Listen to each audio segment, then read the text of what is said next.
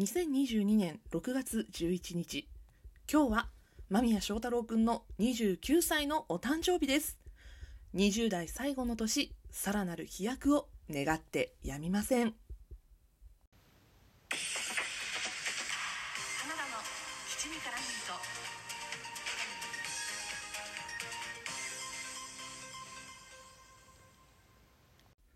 皆さんこんばんは。推しを全力でごひいきする系の人花田花ですこの番組はふとした瞬間に頭の中をいっぱいにするそんなありとあらゆる私の推したちを雑多に語るラジオです。さて今日6月11日冒頭でお話しした通り私の推し間宮祥太朗くんの29歳のお誕生日です。なので今日はね間宮くんの話をしたいと思うんですが現在放送中のフジテレビ水曜夜10時「ナンバ MG5」というドラマでは優等生とヤンキーの二重生活をする高校生役演じている間宮君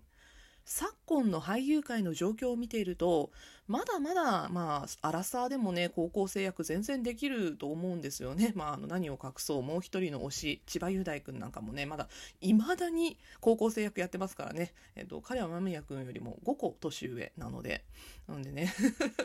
まだ全然できるなっていう感じなんですけど。まあね、20代が終わり30代に入ると、まあね、あの、今までもうちょっと年上の押してきた人たち見てると、年相応の役、そろそろ増えてくるお年頃でもあるんですよね。で、まあそこで気になるのが、7月から開始のドラマ、フジテレビ月曜10時の魔法のリノベでの間宮くんの役柄です。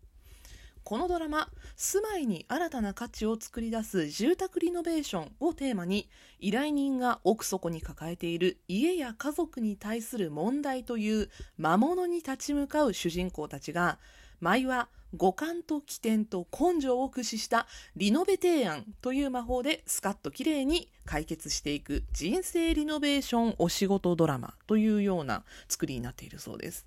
で間宮君が演じるのが訳あって男だらけの福山家が営む丸福工務店の営業成績0点でバツ2シングルファザーの長男福山源之助33歳です。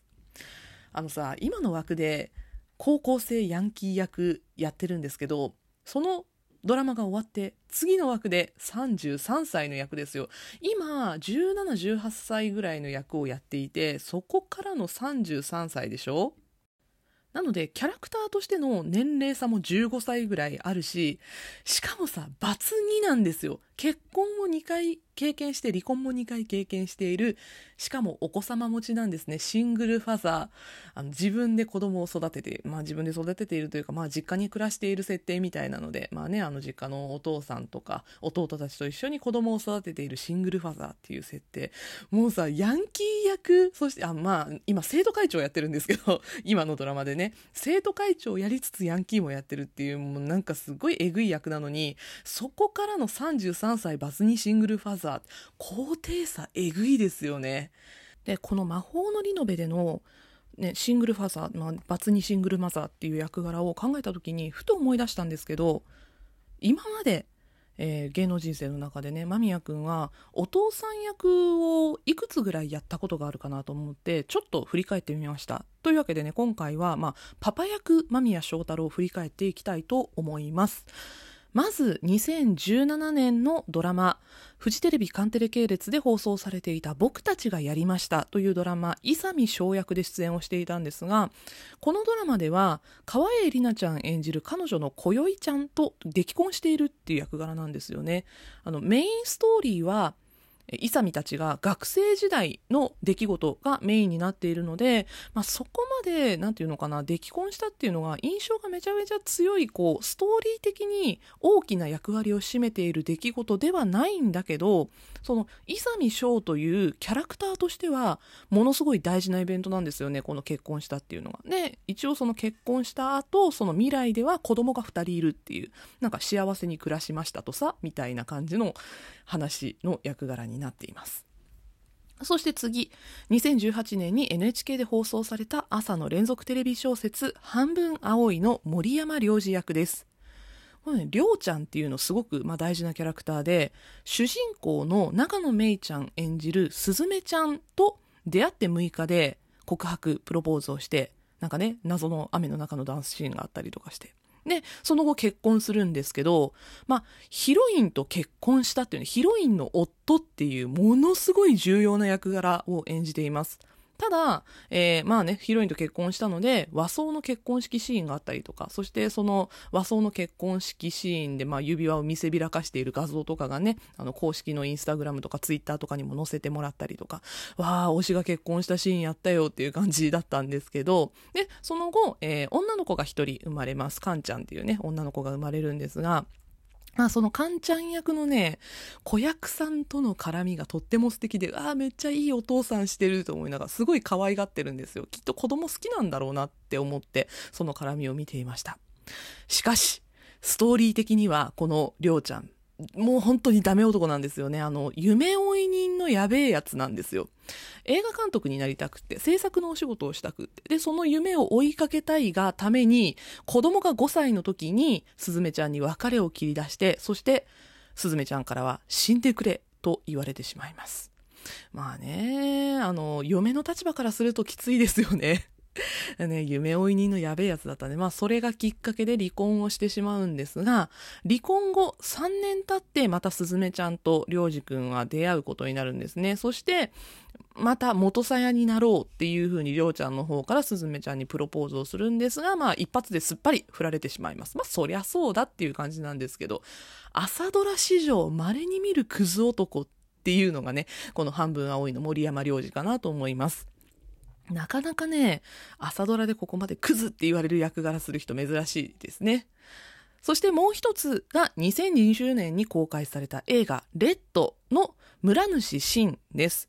主人公のカホさんが演じるトーコの旦那さんです。娘が一人いる。これも娘なんですよね。娘が一人いるっていう役柄で、で、一流商社マン、しかも実家が太いっていうね、ものすごいいいとこのお坊ちゃんの設定でした。ただ、えーまあ、男性としてはものすごく難ありという、このレッドという作品は、主人公のトーコの目線から語られる物語なので、まあ、トーコにとってはそんなにいい旦那さんではないんですよね、このシンくんっていうのが。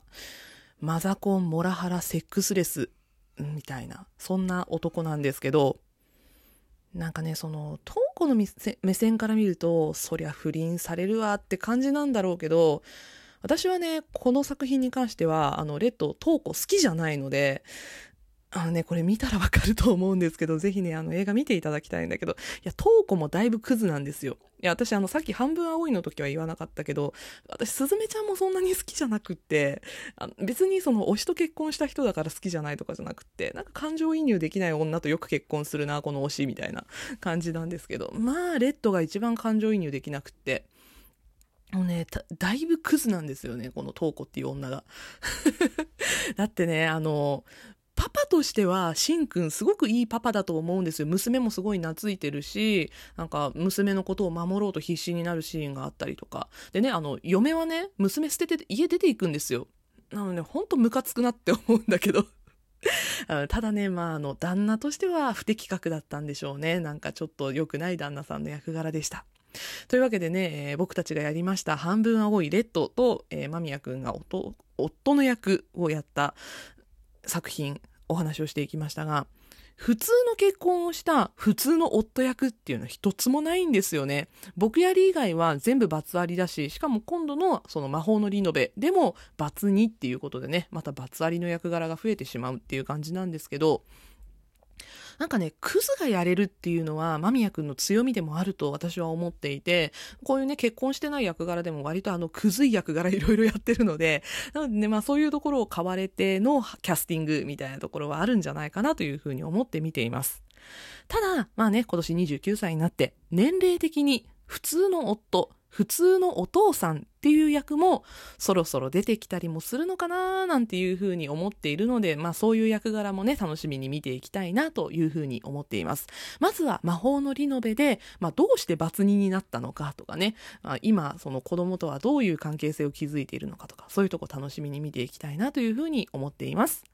20代最後の年、また間宮祥太朗くんの新たな顔をたくさん見せてほしいなというふうに思って、今年も応援続けていきたいと思います。お誕生日おめでとうございます。というわけで、今回はここまで。お相手は花田花でしたまたお会いしましょうバイバイ